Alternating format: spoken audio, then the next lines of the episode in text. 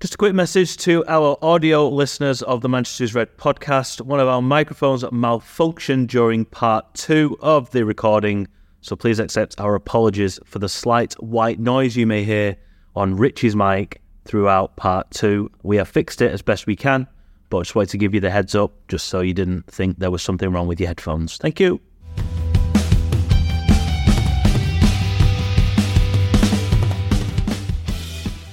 Hello and welcome to the Manchester is Red podcast from the Manchester Evening News. I'm today's host, Rich Fay, joined by Tyrone Marshall. On today's show, we will look ahead to United's trip to face Luton in the Premier League this weekend. We'll look at the changes off the field for United. I suppose we'll have to talk about Kylian Mbappe as well at some point, won't we? You're definitely uh, to talk about Kylian Mbappe. Ty, how are you doing? I'm good, thank you, Rich. I'm good. How are you? Yeah, not too bad. We were joking before we came on there that it was it was good that that Mbappe news dropped before, uh, sorry, after Ten Hag's press conference because he would have been asked about it. Should we just kill it straight away? Or, I mean, it's an interesting one, isn't it? Because United's stance used to always be if there's a superstar available, we'll at least be in the market for them, we'll at least consider them as, as a player. Can you see Mbappe playing for United next season? No. For a variety of reasons. I mean, I think everyone knows he's going to go to Real Madrid. Um, they said the same about Donny van de Beek. They did, yes, famously. I think they're a little bit different in terms of stature. I can't see Kylian Mbappe ending up at Eintracht Frankfurt on loan in a few years. And uh, of course, Mbappe's not Dutch either, is he? So that, he's not. That no, rules no, him out straight no, away. He's never played for Ajax, no. so you know he's, he's no Rasmus he. He didn't have a loan spell at Vitesse either, did no, he? So no, I think Rasmus Højlund is, is, is the, the better, younger centre forward. Now I think everyone knows he's going to Real Madrid. I mean the the Premier League team that seems to be linked with him most often is Liverpool. I, I can't see that, never mind United. Especially with Klopp leaving as well. Like he's it's quite uncertain whether he. Yeah, I guess it is. Yeah, yeah. I mean, Salah could go. It'd be a, obviously be a very good replacement for Salah, but I just I don't I don't see that happening. I think it's always, well, it's obviously always been his dream to play for Real Madrid. I mean, United's biggest issue is finance. They couldn't you know they couldn't afford to sign any old striker on loan in the summer. You know, in uh, in January. Sorry, they signed Wout Weghorst on loan two years ago. I don't think they could even afford to have done that this January if they don't get in the Champions League, they won't be able to sign Kylian Mbappe's brother. Never mind Kylian Mbappe. So I just I don't think they've got the money to pay to pay those sort of wages that he's going to want. Unfortunately, would be very united if they signed Ethan Mbappe and Jobe Bellingham, wouldn't it? Instead, and say double announcement. Got them in the end. If we got them, uh, get the shirts printed. Uh, I suppose there's another aspect though is that. You know, PSG have shown historic interest in, in signing Marcus Rashford. His future still is an interesting one because I thought uh, at Villa Park last weekend. He did a lot well, but his end product was lacking again. It was timely, you know, that he was the one substitute for Scott McTominay who went on to, to win the game. Rashford is sort of third in the pecking order behind Højlund and Garnacho in those attacking power rankings as well. I'm still sceptical on what will happen with Rashford because, you know, Sir Jim Ratcliffe has said he wants to have homegrown players at United, and if you're selling an academy product straight away, it might be good for FFP. I'm just not sure that sets out the right sort of message. But you know, PSG will be looking to replace Mbappe. Do you think Rashford could leave this summer? And do you think PSG is the most likely destination if he did? I think there's a decent chance of that. I mean, obviously, PSG have, have had interest in Rashford for a while. Obviously, there was his brother's meeting with PSG execs in 2022, which which didn't go down very well at United and with, with some in Rashford's camp. To be fair, um, you know, at, at his ta- at a time when his form had been terrible, I think he scored five goals the previous season it was not not a good look and kind of sums up the the PR missteps that, that are involved sometimes around around Rashford. Um, but I, you know, like I say, not brilliant at Villa last weekend, but I think he's impro- he's improving at the moment. And like I say, he is, you know, he's the um, like the gold star basically of that he's academy at the moment. United, he's the poster really boy well? of that academy. Um, if if they had to sell someone for FFP purposes, I think I still think it would be McTominay ahead of Rashford. Um, I, I, don't see. Even maybe, yeah, yeah, it's difficult, isn't it? Yeah. yeah, I don't see a scenario where they're like openly selling Rashford, and PSG would have to make an incredible offer. I think, like maybe 100 million plus for United to even. Even though he's had a poor season, it's not like it's going to be a fire sale. It's going to be 20 million for Rashford. You look, like you say, it'd probably be a club record sale of 100 million sort of area for him because what he brings, and uh, you got to remember as well, it is not what fans want to hear sometimes, but he's a very marketable asset as well, isn't he? It's not just the footballer that you get at your club. He'd be a top shirt seller, someone with a lot of social profile as well. Yeah, yeah. I mean, he's you know he's a big name footballer on and off the pitch for, for the things he did during the pandemic and, and taking on the government over free school meals and stuff like that. He is he is a big name on and off the pitch. I mean, it'd be a huge signing for someone like PSG. You can see why they'd go for it, and the attraction of having an England international in that squad. But I also I don't think the challenge at PSG is anywhere near as enticing as as United, especially for a United fan.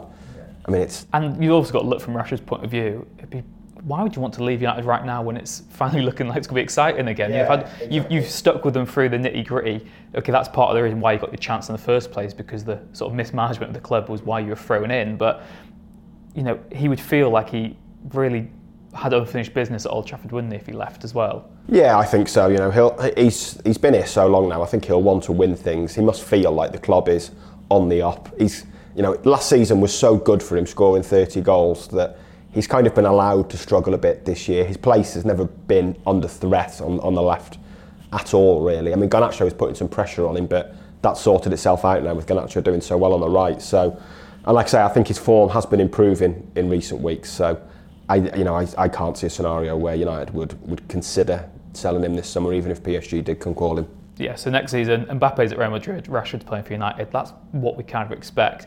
Movement off the pitch is what will be interesting United fans the most. Obviously, you did the line as well on Thursday that you know United are prepared to wait to appoint Dan Ashworth, and they are also interested in having Jason Wilcox as part of their new structure as well. I mean, what is the latest on that? Would you expect both of them to end up at Old Trafford from your? Yeah, I think it's pretty likely. I mean, there's been no there's been no approach to Newcastle or Southampton yet. This is we're recording this Friday morning. Calling this Friday morning. as well. yeah, yeah. I mean, the Newcastle one is strange. I can't really work out why there hasn't been an approach, but it's obviously to do. Especially if there's this gardening leave, sure you want to get it as soon as possible. Yeah, well, I think I think so. I think the gardening leave is going to be dependent on what United pay. I mean, Rash, uh, Rashworth, Ashworth could hold hand in his notice and serve whatever gardening leave is in his contract, whether that's a year or whatever.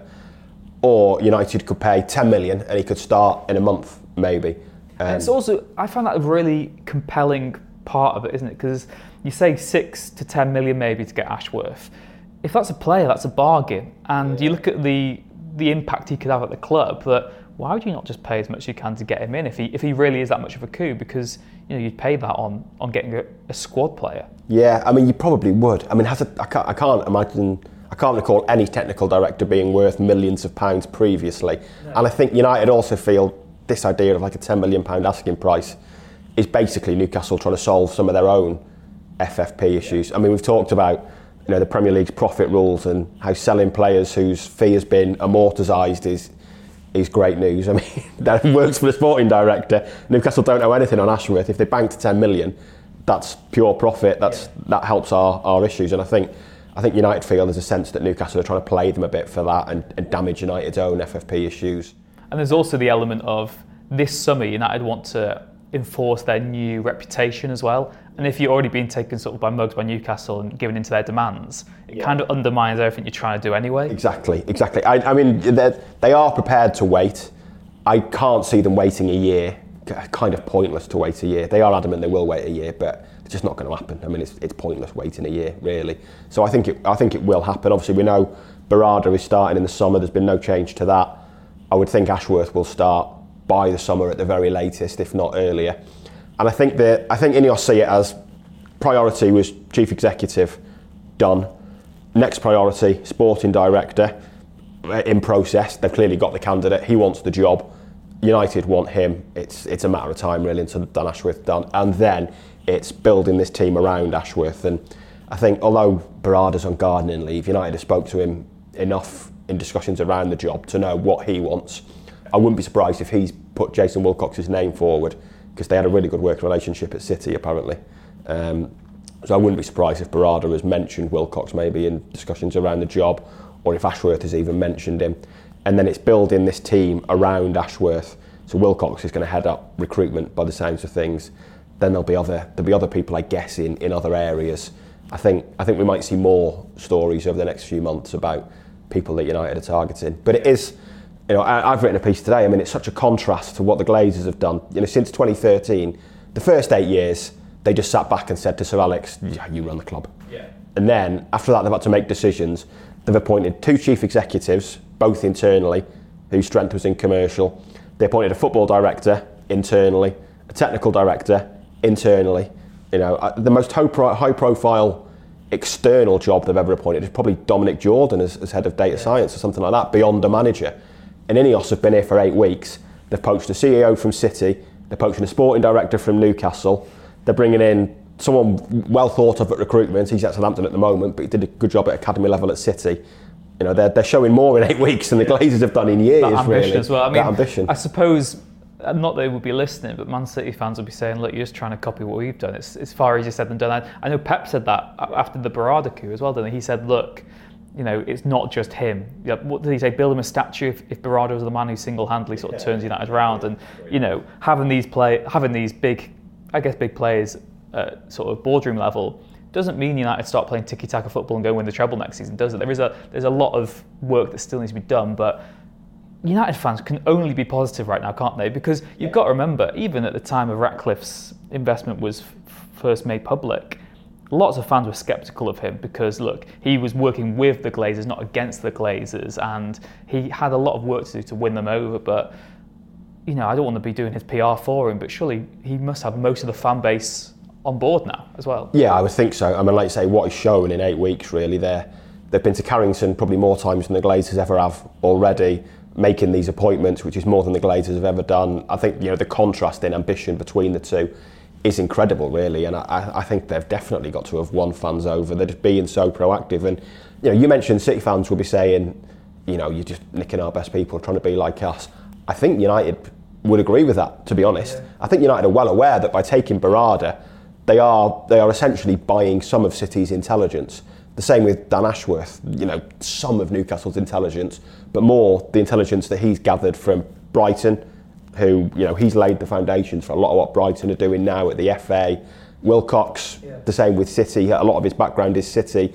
United are well aware that, yeah, that, that is why we're chasing these people. And that's it's almost like I mean that is kind of United's transfer policy as well, isn't it? It's like we United aren't in the position to take a gamble on a Championship player or to gamble on a lower league, lower Premier League player all the time. They want to buy these ready-made stars quite often because there's less likelihood that they'll fail. And you know, obviously, they're not always going to go out and, and buy the biggest names, but by having that team who are there, proven and done it at multiple clubs, what it's I, I don't see how it's a negative at all. No, yeah, I think it's I think it's a definite positive. And like you say, I think I think City fans would would look at United and go, "You're just trying to be like us." And I think, like I say, I think United would go, "Yeah, we want we want are. some of that intelligence. trebles." Yeah, we want some of that intelligence and some of what you've done."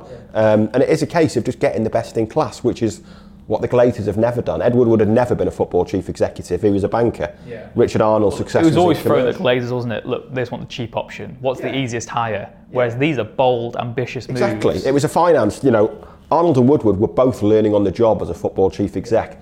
John Murtough is learning on the job as a football director. You know, he's he had an, a football executive background, but in, in less high profile roles, and then he's thrown in to be United's football director. And, you know, his if he does leave or if he's if he's given a new role in it, I, I don't, you know, I, I don't think there should be kind of a, a recasting of his time at the club. I think he's done a pretty decent job as football director, and you know, he's pretty well respected within the game. But Yeah, I think he's he- learning on the yeah, job. And you got to say his shortfalls and maybe just being in the wrong position for his skill set Yeah. because he's been sort of thrown under the bus. I mean, he's not going to turn down that sort of role because why would you? It's a great opportunity for him individually, but it doesn't mean that that's the best suitable role for him, and there might be a better one elsewhere. Um, yeah, that's all for part one. Ty, before we go to part two, you've got a. Are we going to get a documentary to plug? Apparently, we are. Yeah, yeah. I've never done a documentary before. Panorama, I think. Yeah. How was it? You went to Broad, Broadhurst Park? Broadhurst? Park, yes, yeah, for FC United against Vinsky FC from Paris on Tuesday. Me and producer Seb went. I've been before and done it a couple of times. They play in this. Some some listeners may have, have read it in the paper um, last year. They play in this European tournament called the Fenix Trophy, which is basically a European competition for fan-owned clubs or like non-league amateur clubs or semi-pro clubs with kind of a like a cultural, importance? yeah, a social importance or a cultural significance. Yeah. So the team from Paris apparently are very. They've got 300,000 YouTube followers. They're like they're like the Parisian hashtag United Wow, by a- all accounts. What a glowing account that is. Maybe that's where Mbappe will end up. Who Possibly knows? so. Yeah. yeah, Maybe that'll be his final move. The other team in that group is called the Krakow Dragoons. So FC United have already been to Krakow and played them. Um, they played them. They were due to play them on a Monday night in Krakow, and there was a power cut after 20 minutes. They eventually got the power back on. They're just about to kick off, and the police turned up and said, "There's a curfew. You've all got to go." so then they all went out on the lash. Had to play their FC United were flying back the Tuesday nights. They had to play the game at midday the next day, Wow. um, or they played from the 20th minute before their flight. They all took bags to the stadium. One four one in the end. But that team is to help immigrants in Poland. Obviously, Poland has got, Yeah. especially within football, it's quite far right. Um, so that team's got 20 different nationalities. So it, it's clubs with like a cultural significance. FC United have been in it since the first year. They won it in year one, lost in the semis last year. But last year, the third and fourth place playoff and the final was at San Siro. Yeah. So FC United have played at the San Siro. Some of their fans were at the San Siro. It's a really interesting competition. So yeah, we went down on Tuesday to do a bit of a feature on it, and it's quite interesting. We're speaking to fans and the manager beforehand, and a couple of the, the staff there, and you know the fans especially like this is the friendly European competition. We go for a drink with the fans afterwards. We all socialise. We all get on Very together. it? Yeah, it is. It like it's a contrast to the Champions League, and they're all saying like, don't get me wrong, I love watching the Champions League, but this is different. And the organiser said like, if United play PSG, they shake hands and go their separate ways. Like tonight, the players will all have a drink and a meal afterwards, and fans, if the Paris lot had bought any, would have a meal or drink and go out with each other afterwards. They're also talking about being the friendly European competition. Yeah. And then Avinsky just basically spent 90 minutes absolutely hammering, kicking, like punching FC United players. It was one of the like nastiest games I've watched in a long time. I mean, FC United battered them, clearly the better team, but went 1 0 down. And after that, I, I mean, some of the late tackles and like the digs in the ribs and stuff like that were seen this on the incredible. Bit of it on the documentary. There was two players sent off um, after a, I was going to call it a brawl, but it's basically a fight when FC United eventually equalised, um, trying to get the ball out the back of the net. We were stood near the coaching staff of, of Vinsky and they just, I mean, they complained at every decision, despite the fact some of the tackles were horrendous. And yeah, FC United eventually won 4-1. But yeah, there's lots of lots of sort of game footage there, but interviews with fans and like I say, quite an, an interesting story. And FC United are, are still in Europe, while Manchester United aren't, of course. Yes, you can you can catch that uh, documentary. Is it na- next week? It's out. I think it's coming out next week. Yeah, it'll be on our social channel. I'm sure we uploaded the podcast as well. So yeah, stick around for that. And like I said, stick around for part two, where we look ahead to United's trip to face Luton.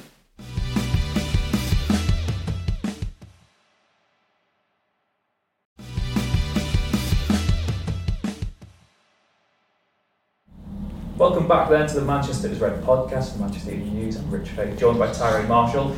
Luton then this weekend, a really interesting match. There was no questions of, of Luton really. Uh, Well, there was one. There was one about how difficult Kenilworth Road would be, and Ten Hag in full sarcasm yeah, was, yeah. You know, saying it was the same referee. You know, Yeah. he, he played it down. I mean, he's played in front of. I mean, you're not just been to Newport. Do you know what I mean? Like Kenilworth Road is going to be luxury Yeah, compared to, yeah. to Rodney Parade, and you've got to remember during his time in Dutch football, he will have played at a lot of lower league Yeah. grounds as well.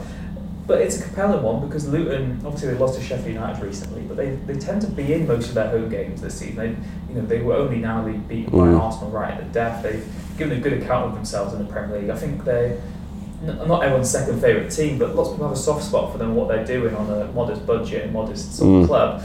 It's got to be far easier said than done, isn't it, for United? Particularly United side who've been so woeful at times this season. Yeah, definitely. I mean, they drew with they drew with Liverpool there. They were leading against City. You know, they've had some good results there. And like I said, I think everyone admires the fight they've put up this season. I think I think everyone expected all three promoted teams to struggle, but we all thought Luton would be bottom, and you know they're not bottom, and they're in with a, a reasonable chance of staying up. And I think you know I think people admire what they've done. Rob Edwards, I think, has impressed everyone as manager. Ten Hag gives stuff like this short shrift. I mean, he was asked about Newport before that game and like the, you know the FA Cup, you go into this League Two team, and he was like, "Ah, we have a cup competition in Holland," Yeah. and it's just like, Like I, I am a manager. Like yeah, yeah, Trust me, we, I- I I've know played in the cup before, Yeah. yeah, yeah, Impression yes, Ten Hag, by the way. thanks, yeah, yeah, thanks. I, was- I was as soon as I started doing it, I thought that might have been a mistake, but it Yeah. seemed to come out all right. um, yeah, yesterday it was like, is it 11 v 11? Is the pitch size different? Are we playing without a referee? So um, we'll see how his players cope with it. But it, you know, it is a bit different. It's clearly the type of stadium you're not used to in the Premier League. I can't imagine the dressing rooms are great. I can't imagine the press facilities are great. That's something the players won't have to deal with. Um, but yeah, it's a test. It's you know, Luton have, have made the most of their home advantage this year. That was probably always going to be a potential strength for them, and teams have found it difficult. They're an intense team, a high energy team. Remind me a little bit of Burnley under Dyche, really, with the way they make it like quite a horrible experience. I feel like you've got go to buy into play that, haven't you? But Yeah. that's your that is your advantage. You've got to buy into it, and your players have got to buy into it, and they clearly do. By all accounts, Rob Edwards is someone who really gets players on side, and you know his, his players really love playing for him. So I think they have bought into it, and it does feel a bit like you know, not. I mean, Turf Moor is easy to win at now, but Turf Moor under Dyche was a fortress, wasn't it? a bit of a fortress, and you, you just knew going there, you knew what you'd have to do to win, and you'd know that it, it wasn't going to be enjoyable, but you're just going to have to get through it. And there's probably a bit of that at Kenilworth Road now, which makes it a challenge for United because, I mean, their away form has improved. To be fair, the Wolves and Villa wins. Peculiar, isn't it? Because obviously the Villa win was the best away win they've ever had at Ten Hag, Yeah. really. But you look at Wolves, where they threw away two goal lead. You look at even Newport, they threw away two Mm. goal lead. In the end, uh, they had that bit of class to get over both games, but it could quite easily drop points. And you do sense that if, I mean, I don't know, I don't know if it'll be as different, but you do sense if United win this weekend, it will be by a single goal or maybe they get a, another one like two. But like we we talk about how United turned a corner since that Villa game on Boxing Day, but as you pointed out, they lost to Forest straight after that. Yeah, so, yeah. are you buying into this this theory and this belief that United have turned the corner, that they've got this momentum now, or do you still think they're only one game away from us all being doom and gloom again? Yeah, I think they've improved. I think the attack is clicking a lot better. They're obviously scoring a lot more goals. I wouldn't say they've fully turned a corner. Um, I think I said with Stephen on maybe on Monday that you know I, I still think they're too easy to play against. T- they just give up too many shots. You know, risk of reading off the stats again. I think it was 16 against Wolves, 16 against Tottenham. West Ham had 22 shots at Old Trafford. Villa had 23 at the weekend. Uh, can remember that fan stat now, but it was United had by far it was doing that as corner record basically, mm. and it's like United actually have one of the best ratios of defending corners this season. It's just they conceded so many, So many of them. Yeah. it feels like they concede a lot. Yeah. because they've conceded something like 160, 170 corners this season, Yeah, where yeah. Arsenal conceded 50. Yeah. So it's, It's crazy, really. And like, I mean, the, the shots thing has been an issue all season. I've written about it before. The number of times the opposition have 18, 20, 22, 24 shots. I mean, that's just way too many for a team with ambition to finish in the top four. Think I said on Monday that only one of their last 14 Premier League games have they kept the opposition below one XG, which is incredible, really. It means you're basically meant to concede every game. I think they will concede on, on Sunday just because I think they give the opposition too many chances. The, the way they've improved, if anything, is they're scoring enough goals to win these games now. But I still think, you know, I said it on Monday and I still I stand by it, that if they're going to get top four or even top five, they have to improve. Not, I don't think defensively is the right word. I think, it's structural more than Yeah, anything. well, that's the thing, isn't it? That United's results might have improved, but they are still playing quite similar to how they played at the start of the season. Yeah. Just they now have the goals to mask those defensive Yeah. frailties, which they've not always been able to do. And it's like I said, I'm, I just don't want to get too carried away yet because you know it is I think one defeat away and it's all doom and gloom. yeah, course, there's Forest away in the FA Cup coming up soon as well, and you know big clash out of that Yeah. in the treatment season. And you have to ask whether you know is top is top boys Champions League qualification enough of a successful season, or are you turning into Arsenal in that in that in that regard? Yeah. I know there's enough change up the pitch give United more encouragement going forward, but that can't be the, the norm really. Talking about the lineup then, Ten Hag said Luke Shaw's a doubt. Wan-Bissaka and Malacia still a few weeks away. So is Mason Mount. Luke Shaw was a precaution at Villa. Maybe a risk they don't want to take. So with the Manchester Derby coming, because all that's such a big game for the mm. top four. Yeah, what do you make of what United will do this weekend? Because they just, you know, they just don't look right defensively, do they? Do. There's not much they can do. not a lot they can do. I mean, it, it's obviously slightly more than a precaution with Shaw, the fact that he's a doubt a week later. And if it was a precaution, like say, you don't really want to risk him again with such big games And coming up. Even if it's a precaution, that Villa game was so important. You know, if you wouldn't have take them off, some players would say they played through it. Yeah, winning that game yeah. was so important. Yeah. There's obviously, I think, a concern that his injury record is, you know, not, not great and maybe he's vulnerable to picking up There was a stat this week that I saw but it, it includes club and country. I didn't piece on this today, but since he joined United, which was nearly 10 years ago now, he's only been available for exactly 50% of matches for club and country. The most he's ever had in a season for both 78%.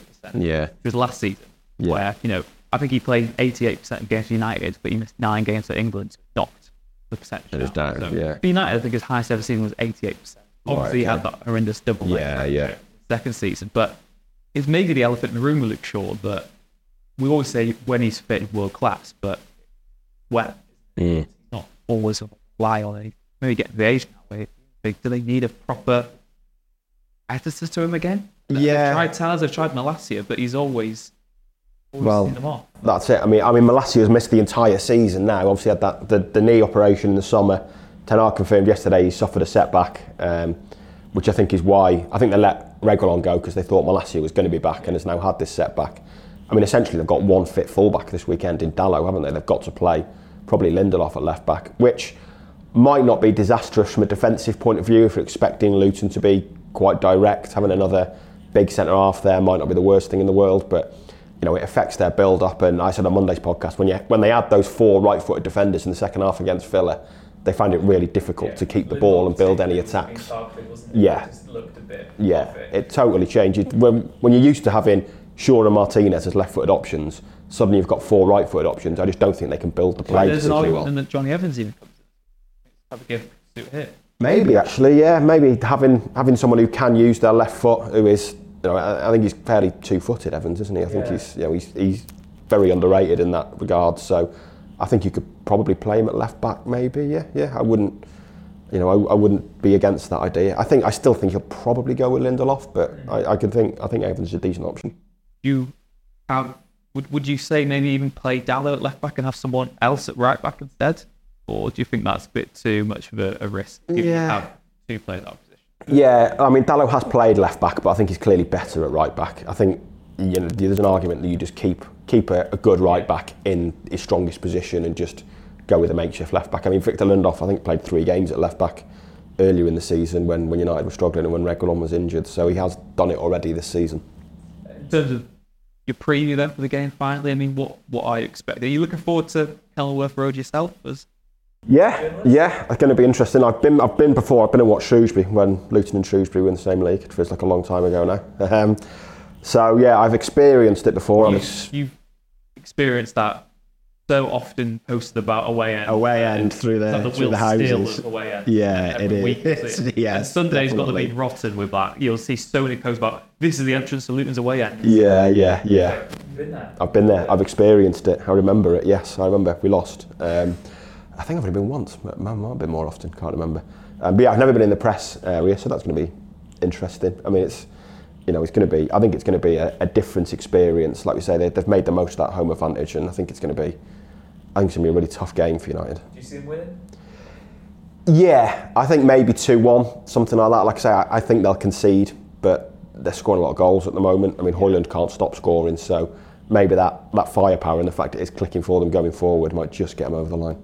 I'll go for two. We've made three one actually. I can see United's made to get another at the end. Yeah, yeah, pull away. Forward, but Who knows what happens? We will be back next week on the Manchester is Red podcast to, to look at what happened at Kenilworth Road and to look ahead to maybe more change off the pitch for United and, and the next fixtures on the horizon as well. Ty, thank you very much for joining us. Thank you, Rich. No problem. And thank you very much wherever you are in the world. A reminder you can watch the video version of this podcast on YouTube. I believe it's also posted on our social media pages as well, Man United MEN. Please do leave a like and subscribe if you haven't already. And we'll see you again next time.